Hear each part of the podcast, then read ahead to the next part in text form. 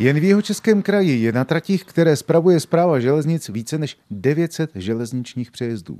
Za rok 2020 na nich došlo k celkem 16 nehodám. Ve třech případech byly spojeny s úmrtím a celkem 12 lidí na nich bylo zraněno. Nutné je dodat, že k osmi nehodám došlo na přejezdech zabezpečených světelnou signalizací. V jednom případě šlo o přejezd se závorami a v sedmi případech o přejezdy zabezpečené výstražnými kříži. Ptám se jeho českého policejního mluvčího Milana Bajcury. V čem je hlavní problém? Problémem těchto přejezdů není v tom, že by byl přejezd špatně postaven nebo situován, ale spíš v těch řidičích, že se plně nemenují řízení. To je jeden z markantů, kdy dochází všeobecně dopravní nehodám. Řidič se nemenuje řízení motorového vozidla. Dělá spoustu jiných věcí. Za zmínku jistě stojí fakt, že k úmrtím osob došlo pouze na železničních přejezdech vybavených světelným zabezpečovacím zařízením. V jednom případě světelným zabezpečovacím zařízením se závorami. V letošním roce už na přejezdech řešili policisté v Jižních Čechách dvě tragické nehody. Ale vraťme se k té četnosti nehod. Jsou v Jižních Čechách železniční přejezdy, kde se nehody začaly stávat opakovaně? Bohužel ano, když připomeneme třeba přejezd mezi Nadablí a Vsí, kdy jenom v loňském roce došlo k dvěma smrtelným nehodám a byl tam mezi nimi rozdíl pouze 14 dnů. Dalším místem, které je velmi nebezpečné a bohužel mnoho řidičů to místo nerespektuje, je nedaleko rybníku Bezdrev, takže mezi Hlubokou Nodotovou a Dasním. Tam v loňském roce jsme řešili tři dopravní nehody, kde dvě osoby na místě zemřely. Další místo je na Česku a to je v malé obci Loučovice, kde jsou velmi špatné rozhodové poměry, neboť trať se zde zatáčí. Podle statistiky je zajímavým faktem, že nejčastějšími účastníky a vyníky dopravních nehod na silnicích jsou mladí řidiči a seniori. Ovšem na železničních přejezdech je to jinak. Tam jsou nejčastějšími vyniky a aktéry dopravních nehod lidé produktivního středního věku.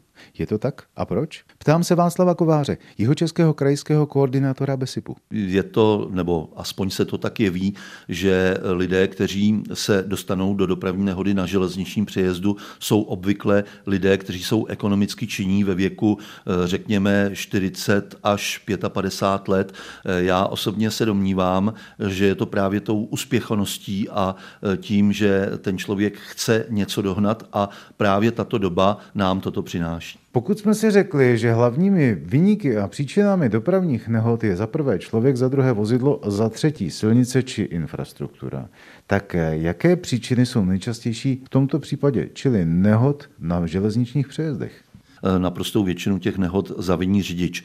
Eh, my bychom ale eh, měli na těch železničních přejezdech, kde dochází opakovaně k dopravním nehodám, tak jako se to například v loňském a v počátku letošního roku stalo v Nedabili, tak bychom měli vyjít tomu člověku vstříc, měli bychom pomoct tvorbou nebo změnou té infrastruktury. V konkrétním případě přejezdu u Nedabile řeší zpráva železnic lepší zabezpečení zabezpečení tohoto přejezdu. Projednávanými variantami jsou doplnění přejezdu závorami, případně jeho zrušení. Pokračuje tiskový mluvčí zprávy železnic Dušan Gavenda. Zpráva železnic systematicky vyhodnocuje zvýšení bezpečnosti všech přejezdů s evidovanými nehodami. Zvýšení bezpečnosti těchto přejezdů je jednou z priorit.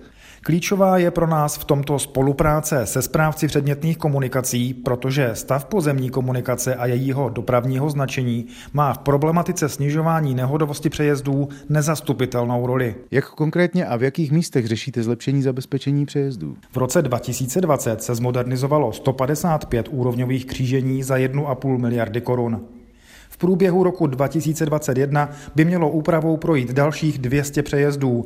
Předpokládané náklady dosáhnou téměř 2 miliard korun. V jeho českém kraji se nyní pracuje na větším zabezpečení přejezdu u Velešína, připravují se dva přejezdy u Kamenného újezda, jeden u Bělčic a jeden u Nové Vsi. Zdeněk Zajček, Český rozhlas, České Budějovice.